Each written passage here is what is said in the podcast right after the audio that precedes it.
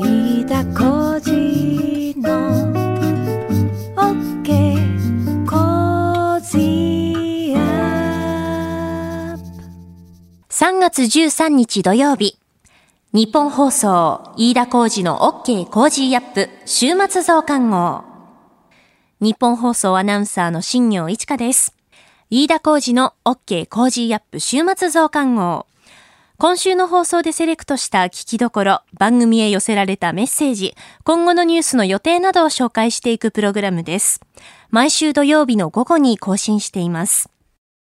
今週は武田総務大臣が谷脇総務審議官を事実上更迭。総務省接待問題 NTT が特別調査委員会を設置。世界経済見通し2021年世界成長率を情報修正。変異型ウイルスの感染21都府県で発見。日米豪印4カ国の首脳会合。初めてオンライン会合を開催。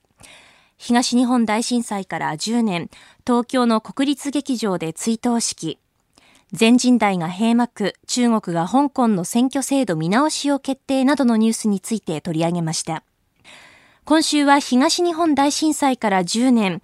飯田浩二アナウンサーが月曜日から金曜日までの5日間、東北各地を北上しながら取材を行いまして、現地で生放送でお送りしました。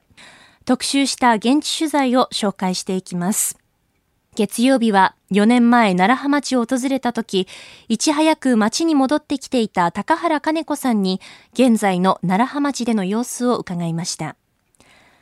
火曜日は女川町観光協会の遠藤達彦さんに、現状について次世代に伝えたい思いを伺いました。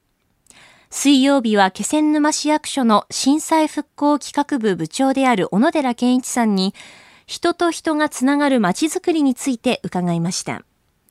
木曜日は三陸鉄道の中村社長に三陸鉄道の復旧までの歩みとこれからの役割について伺いました。金曜日は岩手県太郎地区の防潮堤取材の模様をお送りしました。今週は11日木曜日に紹介した三陸鉄道の中村社長のインタビューをお届けします。それでは今週のプレイバック。今日は岩手県の宮古市からお送りしております、えーこちらはですね、太平洋の沿岸部三陸海岸に面しておりましてでこの宮古からですね南北に分かれて、線路が続いているのが三陸鉄道通称三鉄。南に続くのが、旧 JR 山田線の部分、えーそして北に続いているのが旧北リア線。今は、えーそのさらに南にある釜石から南の旧南リア線も含めて、えーすべてが三陸鉄道と、えー全長160キロ余りに及ぶという線路が続いております。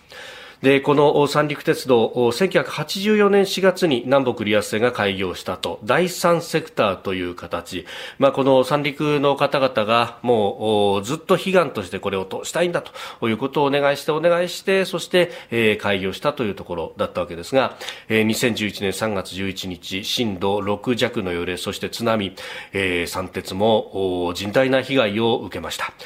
で、えーそれぞれ1両ずつ列車が運行中だったということですが幸いお客さんや乗務員さんに被害はなかったんですが、えー橋がそのまま流されたあるいは駅のホームごと流されたなど、えー両線で合わせて317箇所被害を受けたということです。で、えーところがですね、えーまあ、当時の望月社長のもと、もう徒歩で、えーどこに被害があったのかっていうのを詳しく調べて、どこだったら動かせるのかというのも調べて、えー震災5日後には、えー一部区間ではありますけれども、災害復興支援列車として無料で運行を始めたというところ、えーそこからですね、どうやって全線開通まで至ったのか、えー現在の三陸鉄道社長、えー中村一郎さんに復旧までの道のりを伺いました。三陸鉄道も2日後に、まあ、まあ、望月社長の判断としてはやはりなんとかあの動かせるところから動かそうと。やっぱりそれが、まあ、三陸鉄道を果たす、まあ、役割っていうかですね、まあ、一番早いところは3月16日、へ2日後にですね、まあ、久慈とはい。陸中野田っていう、まあ、一番こう北のはい区間で、まあ、直接この区間は津波の被害は、まあ、受けてはいないところでしたから、あのその区間であればなんとか早く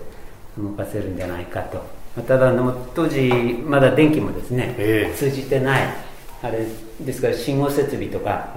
うそういう機械ゲートが使えない段階だったんですよ。はい。ですから通常赤だと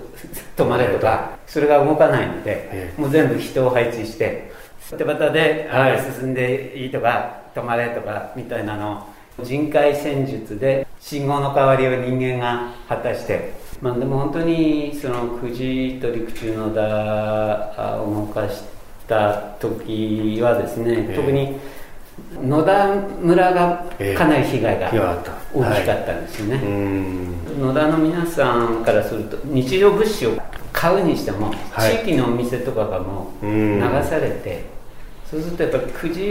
時に出て行ってお店で、ええ買うっていうようなことをなかなか歩歩いて行ける距離でもないので。で車もえー、車も道路がやっぱりね、うん。あの瓦礫でっていう部分もありますしあとその後はガソリン不足っていうのもあのね震災の時に発生しましたんで、ものすごくやっぱり三陸鉄道が動いてくれたっていうのが、本当にまあそういったこう買い出しみたいなものにも役立ったっていうことですしその、まあ、あの地域の方からお話聞くとその三陸鉄道が走ってる姿を見るだけで、うん。ものすごくこうなんていうんですか勇気づけられたとか、ええこう元気をもらったっていうようなお話も私もこういろんな方から伺いましたですね、うん。もうただの生活の足じゃなくって。そうですね。うん。はそうやっていつしか復興のこうなんか象徴みたいに。いまあそうですね。まあそういうふうに、はい。まあ、言っていただけるのはまあありがたいことですけども。はい、であの徐々に徐々に、えー走らせる区間というのを伸ばしながら、はい。2010全通は2014年の4月なんですね。はい、うん。え歴史を紐解けばもう千年の願いだったわけですもんね。いや本当そうですね、あの明治三陸の1896年はい。大津波でですね、もう甚大な被害を受けてこの地域にも鉄道がはい。必要だっていうふうなことでですねもう以来百何十年というふうに経ちますけども、自分たちの鉄道というかマイレールというかですね、ええ親しみを感じていらっしゃるっていうのはもうありがたいことだなと思います。3月11日10年迎えてどういう10年だったと社長？三陸鉄道にとっても本当に運行再開が危ぶまれるぐらいの大きな被害を受けてですね、はい。まあ、国や自治体あとはもう全国の皆さんのご支援それからもう国内だけではなくてクウェートをええ。はじめですね、はい。それとも海外の皆さんのご支援もあって本当に三陸鉄道運行再開を果たすことができましたのででまた2019年の台風19号の時にもまた多くの皆さんのご支援をいただいたということでやはりそういった皆さんとのこうつながりっていうんでしょうか、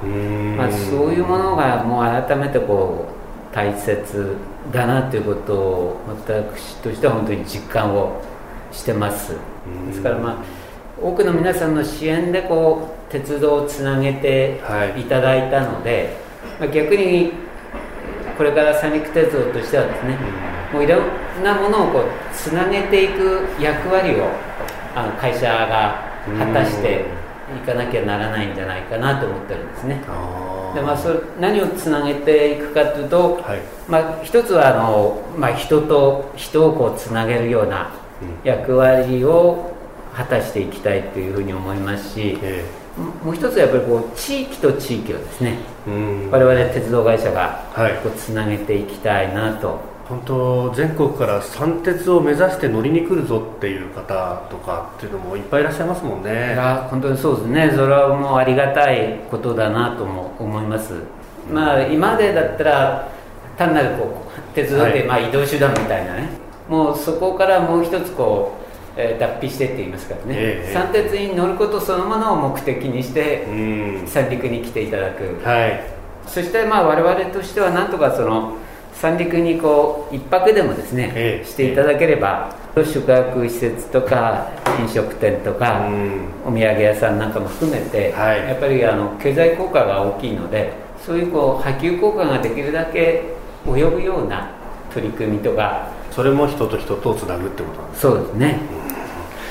えー、三陸鉄道社長中村一郎さんにお話を伺いました。中村社長どうもありがとうございました、はい、ありがとうございました。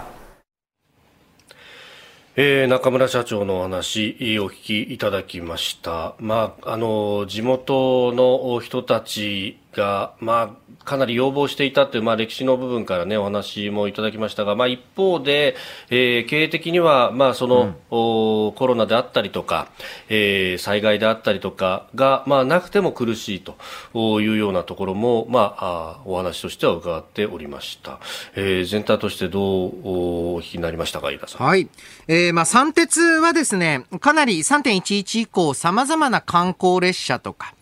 あとは、まあ、合コン列車とか、えー、いろいろね、走らせて、ね、えー、企画してて、非常に面白い会社なんですよね。はい、で、えこういった地方鉄道を、実際のところを、実需、旅客としては、高校生の通学ぐらいでしか使われない状況です。はい、そういう苦しい中で、その一方で鉄道って、非常に高い輸送力、トラックとは作ら物にならない物量を運べる。いざという時のために、災害であったり電力の不足等が生じた時のための物流インフラとしての側面があるんだと。えー、それをですね、えー、しっかりと維持することっていうのは、もちろん三陸鉄道、三陸地域の皆さんの心の思いというのに応えると同時に、えー、日本国全体でのインフラの維持という役割を果たしてるんだという点を、今一度、え中央政府も考えていくべきだと思いますね。うん。確かにあの東北、特に被災地各地を含めてガソリンが非常に足らなくなったということが、うん、あの発災直後にありました。でそこで、まあ、そうは言っても陸上で、えー、車で輸送というのがなかなかできないという中で、うん、あの横浜の根岸のコンビナートから、えー、タンク車、まあ、貨物列車を特別列車仕立てて、うん、えー、日本海側から各地に運んでいくっていう計画がなされた、まあ、ローカル線も多いんで1回に運べる量が少なかったりとかっていうのもありましたが、うん、あれはレールがつながってるからこそできたことっていう、ね、そうなんですよね。えー、これやっぱりトラックだとやっぱり限り、限界はあると思います。うんまあ、その辺を総合的に、まあ、あの何かあったときに回路も含めてやれることっていうのはあるかもしれないし、まあ、今回、津波で港がやられてしまったというのは、うん、海は閉ざされたっていうことなのかもしれないですけれども。うんまあ、その辺、なんていうんですか、全体としてこう強靭化みたいなものっていうのって、うん、あの当時、だいぶ叫ばれましたけれども、まあ、インフラ整備、特に堤防だとかっていうところになんかだんだんとフォーカスされていった感じがありますね。そうなんです。もちろん堤防重要な役割は果たすんですけれども、うん、この交通インフラの重要性というのは、はい、今一度見直されるべきなんじゃないんでしょうか。うん。あの飯田さんも今おっしゃってましたけどもいろいろ面白いことやってるなっていう、うん、結構若い人が提案するとこの三陸鉄道を受けてくれるっていうことで、えー、いろんな企画があるようです。12日から光る絵本展というですね、えー、これなんかあの絵本に後ろからバックライト当ててで、えー、列車の窓にそれを映し出すみたいな列車作ったりとかあとこたつ列車っていうのもね ね、えー、なかなか風情がありますし。そうそうそう、えー、それから AKB48 があの応援ポスターと動画画を制作してそれを公開するなんていうことも、えー、いろいろやっているようです。まあ、コロナが収束したらっていうところですかね。えー、この後はこれからの1週間のニュースの予定、番組やニュースに関してのメッセージ、ご意見を紹介します。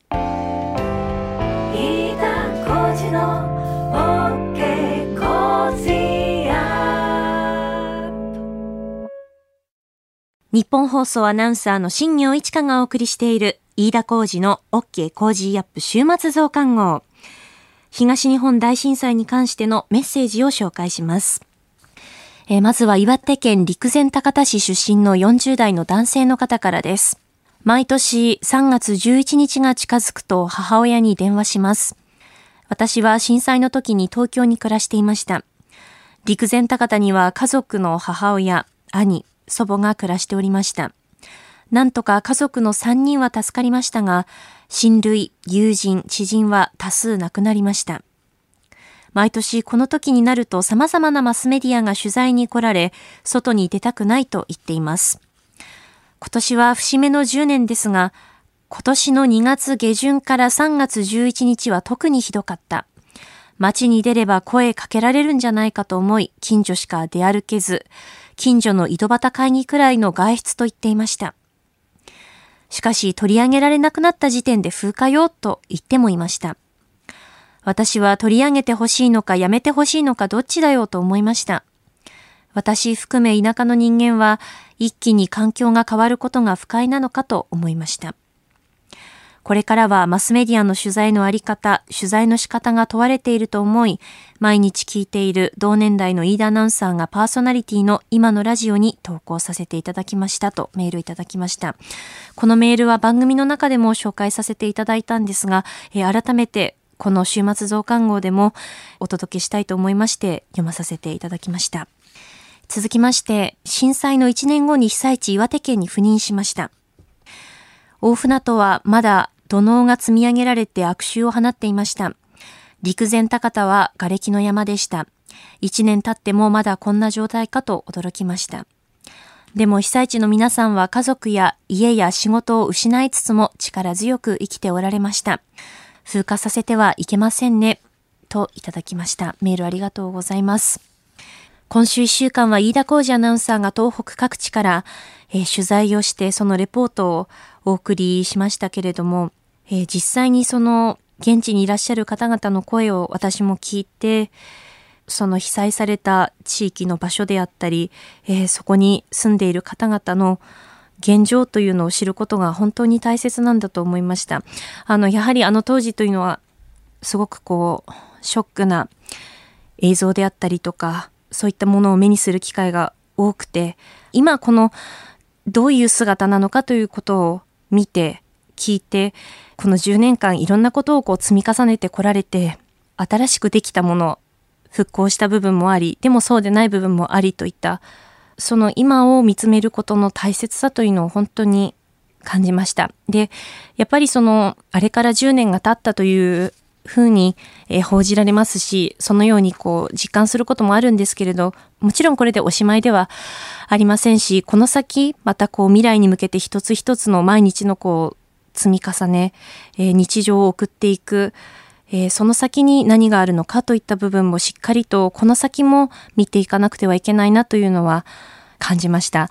あの、もしですね、この1週間お送りした内容、まだこう聞けていない方いらっしゃいましたら、えラジコのタイムフリーですとか、このポッドキャスト、あと YouTube でも、えお届けしておりますので、ぜひ、あの、現地の方の声というのを、え今一度聞いてほしいなというのも思っています。えメールたくさんいただきまして本当にありがとうございました。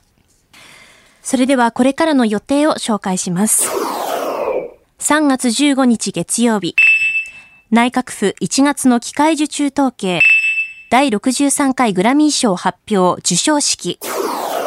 3月16日火曜日、定例閣議、菅内閣発足から半年、FOMC アメリカ連邦公開市場委員会、1月の鉱工業生産指数確保、3月17日水曜日、財務省2月の貿易統計、自動車大手の春闘回答集中日。2月の訪日外国人旅行者数。3月18日木曜日。日銀金融政策決定会合。3月19日金曜日。定例閣議。小池知事定例会見。総務省2月の消費者物価指数。第93回選抜高校野球大会開幕。3月20日土曜日。地下鉄サリン事件から26年。続いて15日月曜日からの飯田工事の OK 工事アップコメンテーターのラインナップです。3月15日月曜日、ジャーナリストの須田慎一郎さん。16日火曜日、番組初登場、 SBI FX トレード、社外取締役、ジョセフ・クラフトさん。17日水曜日、ジャーナリストの佐々木俊尚さん。18日木曜日、ジャーナリストの鈴木哲夫さん。19日金曜日、評論家の宮崎哲弥さん。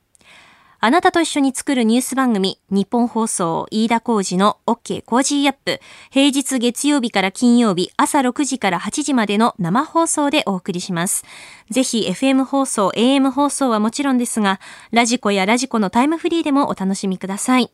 15日月曜日には、飯田浩二アナウンサーがスタジオに帰ってきます。東北取材についても、また改めて報告する予定です。飯田浩二の OK 工事アップ週末増刊号。ここまでのお相手は、日本放送アナウンサーの新業一華でした。